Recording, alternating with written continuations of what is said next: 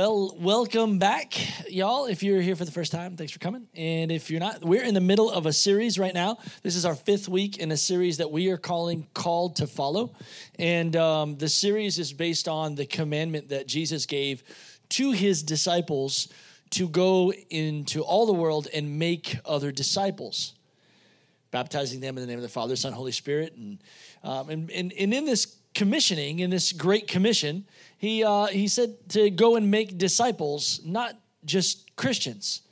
And I think that it's funny because in our culture, we know a lot about Christians. We don't know a lot about disciples. And the difference is a disciple is not just someone who believes in Jesus, but is trying to become like Jesus. So it's not part of our culture to d- this pattern of discipleship, but it was in their era. And I wonder if that's why Jesus came in this day, because in this era, when Jesus would have come, the, the hope of someone becoming a disciple was that you would make someone that takes on your identity, your mannerisms, your belief, and would become like you in the next generation and the next generation and the next generation to come. It's why Jesus was able to take twelve people, teach him all of his principles, his beliefs, the way he acts and reacts. And now we've taken those twelve people to more than a billion people on the face of the earth. It's the process of discipleship. But we don't know much about it, and so we're talking about discipleship. And so over the last five weeks, with the first week we talked about the call of discipleship, the cost of it. And, and man, when Jesus laid it out there in Luke fourteen, really cool stuff. In Luke fourteen, we talked about this five weeks ago. The cost of discipleship. And man, it's heavy. And he said, he basically said, look, I, if you guys want to follow me, it's cool. There's thousands of you, but you need to know what the price is before you buy in, because it's it's it's a lot. I love the way Billy Graham said it. Salvation is free. Discipleship costs everything. If you want to become like Jesus, you're not going to just do it in the air conditioning, listening to a cute sermon today. Like, thank you for coming, but to become like Jesus is going to require effort. And, uh, man, it, it's cost me my whole life, and and I'm still messing it up. And uh, sh- anyways, here we go. So week two, we talked about uh, the Word of God and how important it is. Listen, please. I know that podcasts are cool. I know that sermons are cool nowadays. I think sermons are cool, and they speak to me. But you cannot be a disciple of Jesus listening to sermons. What I mean by that is that the Word of God speaks to you. It's the number one way God still speaks to his people. It, the Word of God will convict you far more than you listening and agreeing with what I'm about to say today. If when you read his Word, it will direct, it'll lamp unto your feet, direct your path. It will convict you, fix you, help you, encourage you, equip you. It will set you up on your journey. You need the Word. Week three, we talked about hunger. You can't be a follower of Jesus without hunger. Why is this important? Because as a student of anything in your life, if you're not hungry for it, you ain't learning it. You can retain it for a moment. Think about calculus for a second. How many of you ever loved learning calculus? Boo this man right here. Instantly, it's information in, information out, unless you're passionate about it. But when you're passionate about it, it's something that you want to learn. You're consuming it, and it changes you. Hunger. Four, we talked about prayer. My, my beautiful bride spoke last week, and uh, I, I'm a little discouraged with how many of you encouraged her last week after the message, because I don't get that from y'all. I get, yeah, hey, good job. Shorter next time, huh? No, I'm just kidding. No one says that, uh, uh, except for the nursery workers. Uh, here we go. So uh, last week we talked about prayer, and uh, what I love about all of these things that we talked about so far is all of the disciples struggled and did not master all of these things when Christ was still walking on earth. And just about everything we're going to talk about in this series are things that when you hear prayer, you're like, oh, man, I need to get that one better. Oh, I'll read the Word. Oh, I need to get that one better. And like things like this. And so today we're going to talk about a subject that I believe you're also going to struggle with. And I want you to know, when Jesus called the disciples, he did not call the elite of the elite Christians. He called people that weren't really good at it, and he's making them better. And, the, and so that's what's happening here today. He is calling people that would say, I'm not good at this, and he's calling you to another level. And I think that's what's going to happen over the course of this hour. thirty minutes is what I meant. Here we go. Cool. Uh, uh, the, all right, cool. The, the nursery workers are going on strike next week. Um, this sermon I was not planning. I placed it into this week's teaching because of some things that happened last week. I'll explain that in a minute. We're talking about fear this week and about how fear influences our life. I don't know if you realize it, but we live in a day and an era right now that is unlike any other day and era in the world, where you are literally surrounded by the reality of how imperfect and how ungreat you are at everything you do. Television, channels, commercials, billboards, everything can remind you of how you don't have the perfect head to toe, you're, you don't have the perfect I Q, you don't have, everything around you is great, and you are somewhere down the ladder. And this is hard then to, to, to feel the confidence to rise up and have the boldness to do anything for God, who is the best of the best. I mean, God is the creator of the known world. Like, how in the world can I do anything for him when he is awesome and infinite and perfect? And I, like, can't we call someone else down the road to do what he's about to, like, why me? And I see this in everyone in church history. Like Moses, the dude who split the Red Sea, said, God, really me? Elijah, really me? Isaiah, really me? Like, all of these people are like, God, if there's someone else that you can get to do this, sign them up. But we need a generation of people that would that would be hungry enough to say, I want to, I want to have it, God. I want to do great things for you in this generation. So we're talking about fear today. Fear starts with insecurities. They start with a what if. They start with a question, and then you mirror it outside of the Word of God, and it magnifies, and it gets bigger and bigger and bigger and bigger and bigger. And I want you to know that most of the stuff that you're afraid of is valid. Like, I don't want to make you feel that your feelings or your thoughts or your concerns aren't real. Like, and they, they, sh- I, I understand. Hmm. Multiple times in scriptures, we see the disciples dealing with fear. I'm going to give you a couple situations. One, Jesus is walking to them in the middle of the night. They're in a boat in a storm, and he's walking on water in the middle of a storm. They're freaking out of their mind. First of all, they say they think they think they see a ghost. It's not a ghost. It's Jesus. Peter's like, man, that's fantastic. I want to do that. The rest of the disciples are like, no, I'm staying in the boat. Makes sense. How many of the other people here would stay in the boat? And the, this is a problem. It's a lot of the reasons why we are where we are, because we need to figure out how to get out of the boat. Peter then gets out of the boat, and he's walking on water. He realizes, I'm walking on water. This is terrifying, and he's about to drown. Fear. There's another time in the water where there's a big storm. Jesus, not worried at all. He's sleeping in the bottom of the boat, and the scripture actually says to go on and say this far, with his head on a pillow. That, that just bothers me that they add a pillow. Like, it add, that not only is Jesus not afraid, but he's comfortable, you know? And everyone else is terrified, and God is relaxing right now. Like, um, and uh, and they're they're afraid. They wake him up, and he he actually rebukes all of them.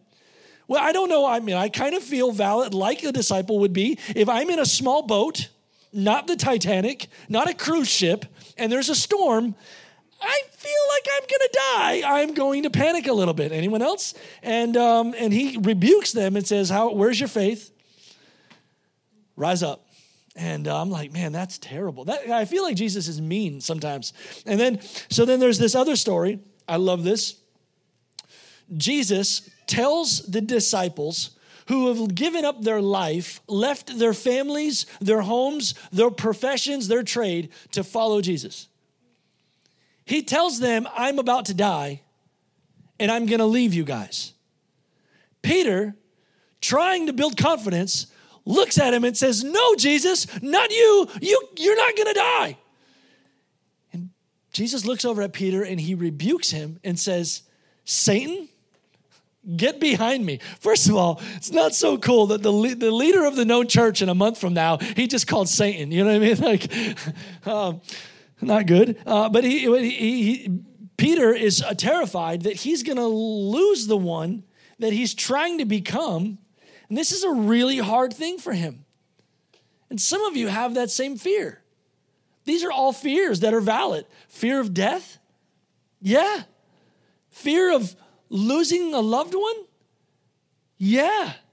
Fear of not being ready to do what God's calling you to do? Yeah. And it goes on and on. There's actually another scripture here where I, I love, well, my wife talked about it last week. Remember, then Jesus gets arrested. Peter Uh, is standing before a fire with a, a little servant girl, and he completely denies the fact that he even knows Jesus to a servant girl. Why? Because he's terrified for his own life at this moment. He he doesn't want to happen to him that just happened to him. Like, I, I don't want that. And have you ever not said what you knew you should have said when you knew you should have said it? Out of fear. And fear has ripple effects. Then it would get even worse for Peter and the disciples. Just two days later, Jesus is now in the tomb, and the disciples are in John chapter twenty, verse nineteen, on the evening of that first day of the week when the disciples were together with the doors locked for fear of the Jewish leaders. Like, they're together, and they're like, holy crap, what are we going to do? Like, if they find us, you realize, we're. Did you double check the door? The door's locked. Good, we're locked. Out of fear for their own lives, and then comes a knock at the door, and one translation actually says Jesus just walked through the door, which is pretty cool. Check that out for yourself. And uh, I mean, God, try to, I, I'm, yeah, uh, another day. Uh, and then Jesus says to him, uh, "Peace be among you." Peace be among you. Right, because that's exactly what's happening when Jesus just shows up, the dead dude with holes in his hands. Right? Yeah, peace. I'm, I'd be freaking out of my mind. I'm trying not to drink any more coffee. So I'm like, man, all right. All right. Uh, so here we go. Something happened last week that that um, caused me to want to change this sermon completely into this series. My wife was talking about prayer, and she was talking, um, and at the end, we were talking about how we were going to do an altar call. And it was probably on us. This is probably not on you at all. But I do believe that I got a sense that God said something to me about our church. And it may not have been what anyone did, but it scared me. And she was talking about how prayer is difficult if you do it without the Holy Spirit, because he's a partner, and prayer will be dry and boring and religious and calculated, and it's not a dance, and you're not being led to pray for anything. You're just getting through your prayers, and you're going to get tired of prayer very quickly if you don't do it with the Holy Spirit. But when you pray with the Holy Spirit, you're allowing him to lead you in the direction that you should be praying. And so he puts someone on your heart, you pray for them. He puts someone else on your heart, and you pray for them. And you do it in the way that he's teaching you how to pray. So we asked how many people uh, felt like they needed to be better at prayer. And uh, we got hands. And we said, hey, we want everyone to come down to the altar. And um, two people came down. Now, I love that um, that... And the end of the service, there was a, like five hundred people in the altar, and they were always crying out for God. I'm an evangelist, so there was at least seven hundred people here in the altar last week. Um, someone's like, that math ain't right, man. I don't know. Uh, and at that point, I, I when. we did the first and the only two people came down. I, I I got like, I felt like something kicked me in the stomach, and I got mad. I got mad at you guys, but not intentionally. I don't know what every other church marker is for a quality good service. Um, if it's attendance, um, some people get really excited when they've got like a n- lot of people. And I do, I get excited when there's a lot of people in, but I always know that we ain't, we're not church at the mall, y'all. You know what I mean? Like, we got seventy-five people here. Ah, it's great. You know, I don't, but I get excited about seventy-five people, and I'll be excited about twenty-five people. And anyways, anyway, here we go. So I don't know if it's giving that people get excited about. Like, oh, we have record giving. Fantastic. We have this going on. But I get excited when the altars are full. I feel like that's good church. And I want to make sure you understand why I'm saying that. When the altars are full, like throughout Scripture, when the, whenever there was an altar, you can never control what God was going to do on that altar. First of all, like you think about Isaac and Abraham. I think about uh, the Israelites moving the Ark of the Covenant back into the thing. Like crazy things always happen with the Ark. And we never know what's going to be. I never know what's going to happen in an altar. But when we did an altar call last week and no one responded, I got a sense that it was out of fear of what God was going to do. And I hate that. And here's what I mean. I know that we live in Polk County. Now, I'm not a, I haven't, I wasn't born here. I, I migrated here. And I know that there has been a lot of abuse in the altars in this county. And what I mean by that is that people have forced things on people in a way that's not healthy. If you go to a church where you believe people are forcing things on you, here, please hear from your pastor. Don't come here. I don't want to force anything on you. If and if, but I want to be where God can touch me, and I want to be with a bunch of people that are hungry enough for God to go after what they currently don't have. And I think that that happens most when people are willing to get out of their seats and pursue God. Now, we're not doing an altar call today, but I want to read a scripture real quick for the, oh man. All right, here we go. Matthew chapter seventeen, verse one through eight. I told you that story, and I wasn't supposed to. I was supposed to read you this first, but here we go. This is pretty cool. Now, after six, this is a really cool passage of Scripture. Jesus is about to die, and he's praying. And he, when Jesus is praying crazy, it's a crazy atmosphere. Here we go. Now, after six days, Jesus took Peter, James, and John, and his brother, and led them up on a high mountain by themselves. And he was transfigured before them. That's powerful alone. His face was shone like the sun. Man. His clothes became as white as the light. And behold, Moses and Elijah appeared to them, talking with them. What? This is crazy. This is crazy things going on right here. And then Peter answered and said to Jesus, Lord, is it good for us that if we wish you here, if, oh, I'm sorry, Lord, it is good for us, is it good for us to be here? If you wish, let us make three tabernacles, one for you, one for Moses, one for Elijah. First of all, they're missing it. Like these guys are showing up because they get to stand in Jesus' presence, and they're they're thinking that they should do something great for Moses and Elijah, and they're not understanding what's about to happen. Like they're coming to minister to Jesus because he's about to change the known world. And while he was speaking, behold, a bright cloud overshadowed them. Now, like you could freak out. Like if you were praying with your friend at my, let's say you were at my house praying. There's three or four of us hanging out, and my face began to change, and then I started like clothes turned color, and then my hair like grew, and then got like beautiful, right? Like I give you permission to start freaking out, right? And then other people show up magically out of the Bible, and then like they're talking to me. Permission to freak out. But then a cloud appears out of nowhere, hovers over top of you, and begins to start talking. Now, anytime in the Bible, God the Father talks, I don't know about you, but I hear the voice of James Earl Jones. This is, I don't know how to do, this is my beloved son. I don't know how to do James Earl Jones, but y'all know what I'm talking about, like Field of Dreams guy, and like, he's just the best, you know, not Darth Vader, James Earl Jones, but like, I don't know. Anyways, this is my beloved son in whom I'm well pleased. Hear him. Then the disciples heard it. They fell on their faces and were greatly afraid. And I don't I don't ever know what God's about to do. And in Scripture, like the things that Jesus did, I didn't understand what he was about to do when he did them. But I know that God is calling me to do great things, and I'm not currently prepared for it, and I need him. And if we, as a church, as the Way Community Church, if we reach a point where we have become good enough and don't need God, I don't want you in my church. I don't know how to say that any enough. If you've reached the point where you've qual- you've arrived, Either you need to start talking or you need to go somewhere. I don't know, but like, that's dangerous, y'all. We don't ever reach the point where we've arrived. Like, we are always still learning. We are always still hungry. We are always still in need of God perfecting us and sanctifying us and transforming us and renewing us. And get, like, I don't have what the world out there needs me to have yet.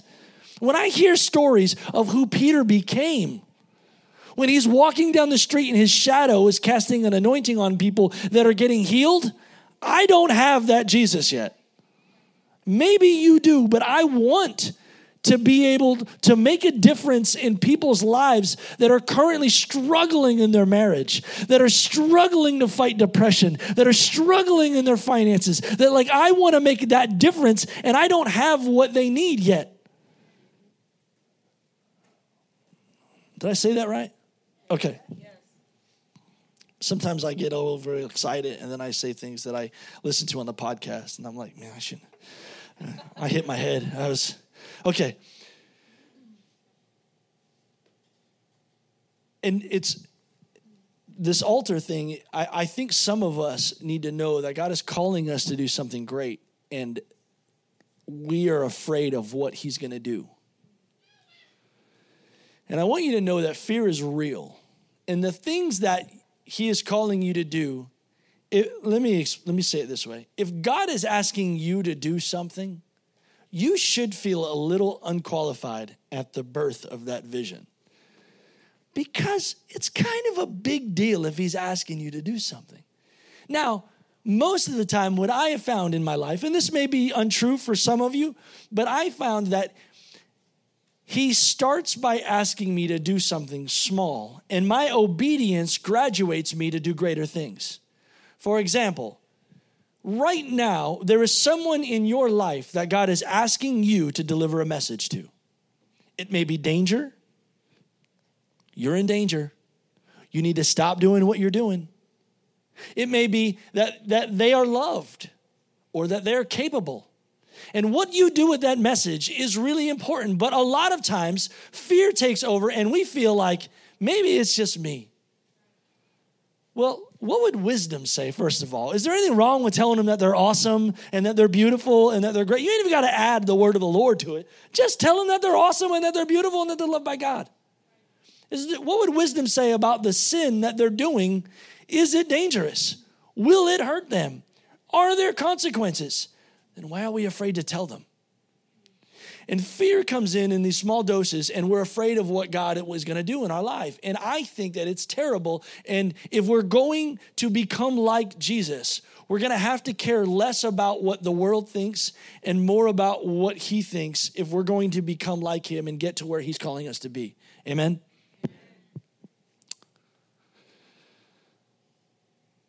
David, King David. A man after God's own heart in Scripture, right? One of the models of our faith, King David, he was known as a man after God's own heart. This guy did great things for God, also terrible things for the devil. Affairs. Dude, dude had an affair, and to cover it up, he killed one of his best friends. I don't know about you. I don't want that guy speaking in my church. But I want you to know, like, why is it important that God re- lets you know of their dirty laundry? Because he's not afraid of your laundry. And it doesn't mean that because of your past, it disqualifies you for your future.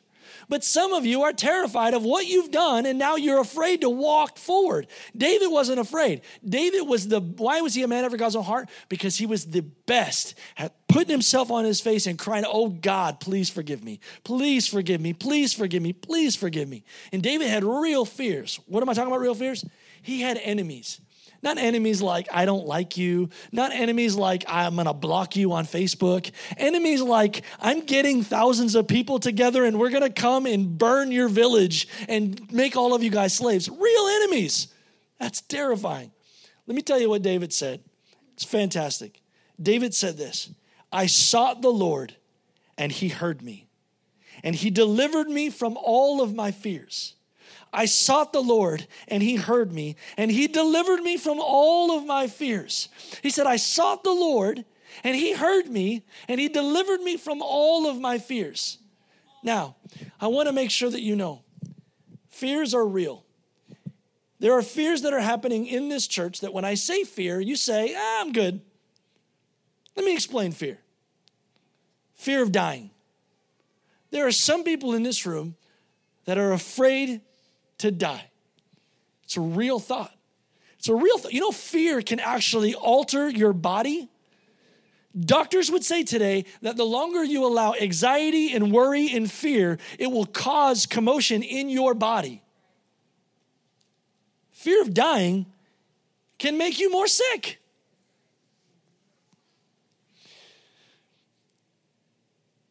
And that's a real fear. Like it's something worth, and some of you, the reason why I'm afraid to die is because I've got these kids, or I've got this generation, or I haven't made enough money to leave leave anything behind. Like the scripture says, a, a, a godly man leaves an inheritance for his children's children. Like I'm not ready for that yet. I haven't, I, I'm, I get it. The fear of rejection. You know what's terrifying is loving someone that doesn't love you back, or wanting someone that doesn't want you back. It's terrifying. And it makes you want to just like quit, like put the walls up. Like, you know what I know that I know that I know that's happening right here in our church? There are people that have been here for years and you're afraid to get involved in a connect group because of rejection, because you reached out to someone and they didn't reach out to you back. You know what I love about Jesus? Everything that I'm dealing with in my life, he went through for me. Jesus literally was rejected in the worst way. And so be if I know if he's going to be rejected, he's probably going to allow us to be rejected. And allow your rejection to take you closer to him, not further from him in his church. Like I know people are terrified of being rejected. I'm going to reject you. It's not because I want to. It's because I'm man. I'm human. It's going to happen. We went witnessing yesterday. Sometimes I feel like because I'm going witnessing for Jesus, he's going to just magically make everyone I knock on their door say, oh, here you are. I'm ready to give my life to Jesus. I told everyone, I said, man, I guarantee you, I guarantee you, I get, it's a promise of God. You are going to be rejected today. People are like, F you, get off my property. No, I'm just kidding. They didn't say that, but, but that's what it feels like. Feels like it. Okay. Fear of man is real. The fear of man, what are people going to think of me? What are people going to think of me? If I say this, what are people going to think of me? It's a real fear.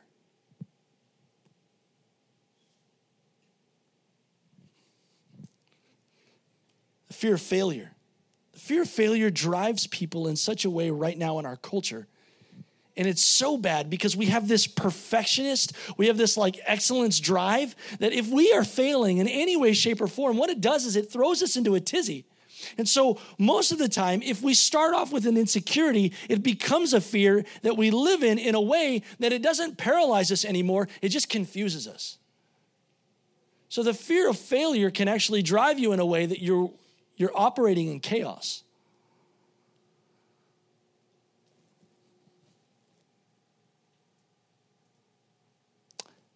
And I need God. David said, I sought the Lord and he heard me, and he delivered me from all of my fears. Some of you currently have the fear of your kids becoming X Y Z. Let me explain something to you, and I want to make sure that you hear this. I feel like this is a word of the Lord for some people here. You can't control your kids, and you're not supposed to. They're going to get hurt, and that's part of life. If you control them, they will resent you. Bottom line, the father doesn't control you, and it's not your job to control them. It's your job to create an atmosphere where they can thrive in. But I promise, the more you control them, when that leash comes off, it's going to come off ugly. Don't try to control. It will create fear is control. It's that's what we're afraid of. We're afraid of rejection because we're afraid, well, what if what if what if they don't like me the way I like them? I get it. And that's what it turns us into like this fear. I'm dealing with, I'm going late right now. I'm sorry, but I'm dealing with my son who's, uh, I'll come back to that. Uh, that's good stuff. John Wesley said this. If you don't know about historians in the scripture, when you read history, it's so cool. Uh, John Wesley is one of the greatest men of God that's ever lived. I mean, he is just awesome. And he is the, the founder of the Methodist Church. He said this, and this guy was radical for Jesus. I have never known fifteen minutes of fear without fear or anxiety. Whenever I feel those emotions overtake me, I just close my eyes and I thank God that he is still on the throne and reigning over everything, and I take comfort in his control over all my affairs. He said, I've never known fifteen minutes of fear without fear or anxiety. When I feel those emotions overtake me, I close my eyes and I thank God that he's still on the throne. I thank God that he does have control. He's, he may not be using it, but I thank God that he can rescue me and restore me at any moment.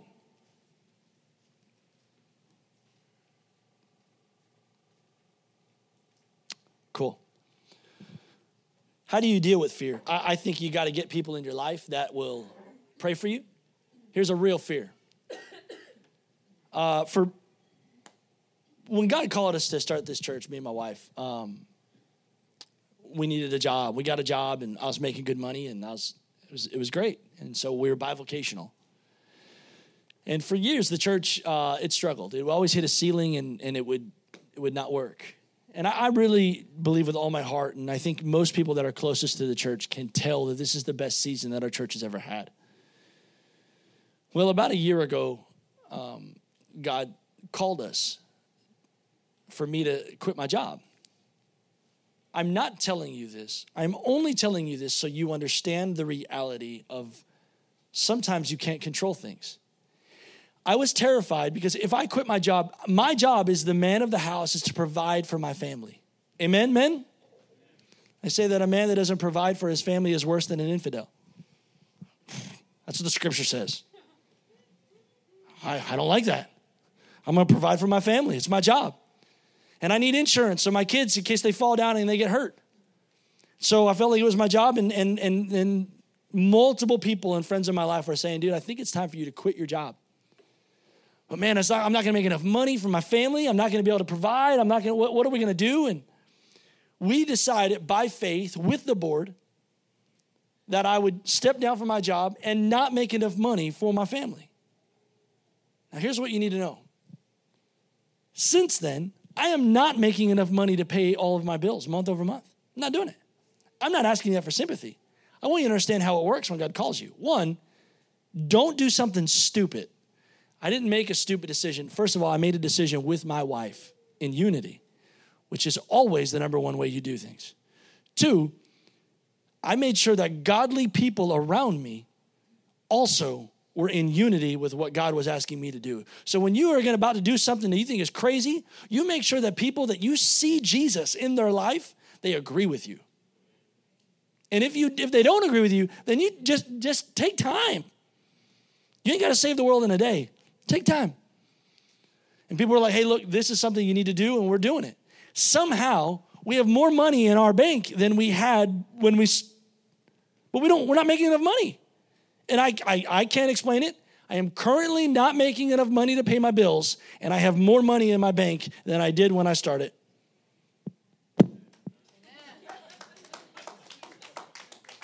Why I'm saying that is God is calling you to do things that's going to terrify you. Finances is scary. Some of you are freaking out of your mind right now, and you have a choice. Am I going to obey God, or am I going to... And I, I, I'm sorry, but I don't think that God is... Con- like, who's the guy, Tiffany, the financial guy that we like? Ramsey. Ramsey says this. I love Ramsey. Ramsey's great. If you want to know about finances, listen to Ramsey. He's a good, godly dude. He always says that when you are close-fisted, God can't put anything in your hands. When you open your hands, God can bless you. He can multiply. When you are willing to give, he can also give to you. I think that is so true. Some people are terrified. I work for this. This is mine. I have. You don't understand the way God's kingdom operates. Like, give and it will be given. But when you're tight-fisted and f- frustrated and, ah, it's ugly. It creates panic. It creates fear. It, no. Let it go. Let it go. Trust the Lord. Fear is real. And what happens is fear starts as an insecurity, and it grows. And what happens is, is it will create conversations that you shouldn't even have. It'll send you on a wild goose chase, frustrated.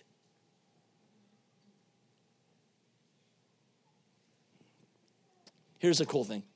There's a lady, Beth Moore. She wrote a book years ago, like a while ago. And uh, She's a super good author. Beth Moore, read her books. She's good. She said that she was having this problem with fear. She was having this reoccurring thought all the time that she couldn't possibly shake. The fear was that she was going to lose her husband, that he was going to die. And she said, man, it was really terrifying. Like, he's the provider in our home. And what am I going to do? And how am I going to raise these kids? And I can't do it by myself. And I'm, where's the money going to come from? And what's going to happen? And so what began to happen is she was getting frustrated with her husband because of a fear she was having. This is normal. Like, we do this as people. And that, that fear turned into like anger. And she, she began to, to realize that she had to deal with it. And so she's dialoguing with the Lord one day. And she believes that she entered into a conversation with God where God was speaking back to her. And she's like, God, he, I, I, I can't let, if anything happens to him, you know, this is going to be awful. And God said, what would happen? That was what God answered her. She was sitting in a chair, she's praying, and she's, God said, well, what would happen? And she'd be like, well, it'd be terrible. If he died, I, I would I would go into a room. I would not eat for months. I would I would I would just stay there for a whole month in my room, and I would be so depressed. I wouldn't eat. I'd be scared. I would cry all the time, and I'd be depressed. And God said to her, and then what? Well, then I would not leave for another month, and I would be so angry, and I'd be so scared, and I'd be so confused. And God said, and, and then what? And then what? Here's the reality is, whatever fear you're you're worried about, it's gonna work out. Like, you're worried you're gonna lose your job. Here, here, you please hear me. It feels a lot of times like the people that we work for, if we lose that job, our world crashes. And if that happens, that's a good thing for you. Because your house was built in the sand, not on the rock. And I know that I don't like always wish that on people, but I wish that on people. Because sometimes you need it to fall apart before you can realize that you've been doing it wrong. And so sometimes we think, well, if I say this to my boss, if I know that people are cheating and I and I come correct and I call them out on the floor, like what will happen is they'll they'll they'll shortcut me out. I'll lose my job and they won't like me. And it, listen, if God's calling you to have integrity and you don't open your mouth out of fear of what your boss is going to think or do or say, shame on you, because you're not stepping into who God's calling you to do or what he's calling you to do. And now you're losing your integrity because of the integrity of others. If you lose that job, he is your provider, not Walmart or X Y Z or U P S or whoever. Like, you've got to learn the Jehovah Jireh. And in this season of my life, I'm learning that this church doesn't pay my bills. You guys don't pay my bills. I work for Jesus, and that's it. And you guys have a ministry. You're working for Jesus when you go to U P S, when you go to Walmart, when you go to Publix. Yeah, that is a ministry. And you are called to minister to those people that you work with. And if you forget that out of fear of what they're going to think of you, you're missing it. You're missing your calling. And make no mistake about it, this is not the only ministry going on. Tomorrow you are called to be anointed of God. And if we fear what's going to happen or what God's going to do or what he's going to say or what they're going to think, we're going to miss it. I felt like I need to say two more things. Rachel, would you come? One, please remember this. I've said this like six times in our church. It is one of the most real quotes I've ever heard in my life. The dude's name is Reinhardt Bonke. Anyone ever heard of Reinhardt Bonke? He is currently the greatest evangelist on the face of the earth. He has led more altar calls where more than three million people have responded to Jesus in one service. What God is doing in this man's life is unprecedented ever. And he asked, he said, God, he was in prayer. He believes God spoke to him. He said, God, why would you call me? I'm not ready. And God said, I did call others, but they didn't answer. And I always think, oh God, because I don't believe I'm the best preacher in this room. But I am right now. And I, you got to know that you're better at whatever he's calling you to do than you think you are. And I know there's a lot of people that are holding back. Last week when we saw that altar call, I think people are scared out of their mind, out of what God would do if you said yes.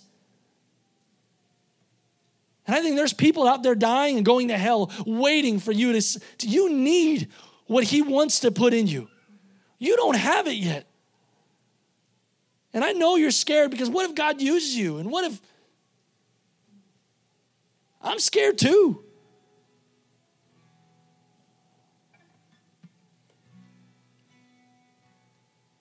Two thoughts. One, there's a scripture in Second Timothy chapter one, verse seven. It's so powerful. It says this. I've got to hurry this up.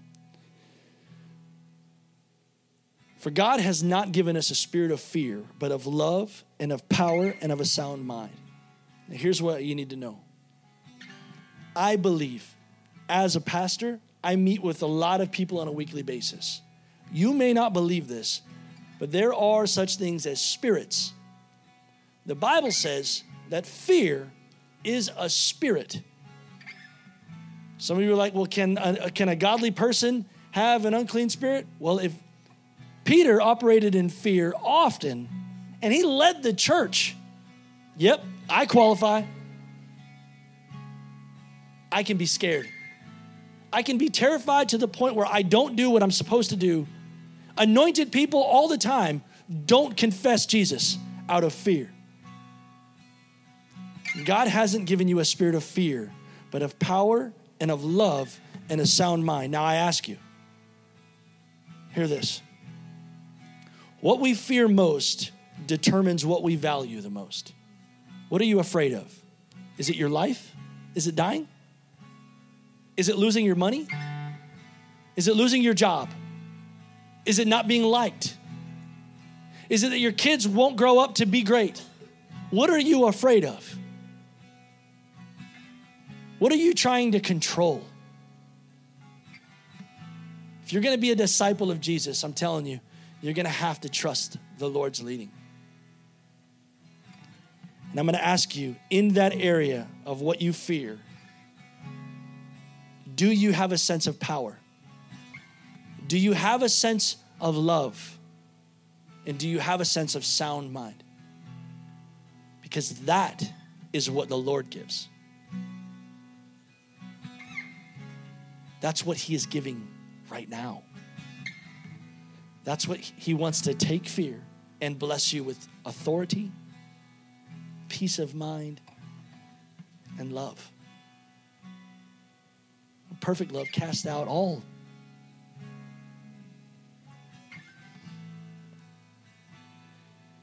What we fear, we value the most. And where we fear is where we trust God the least.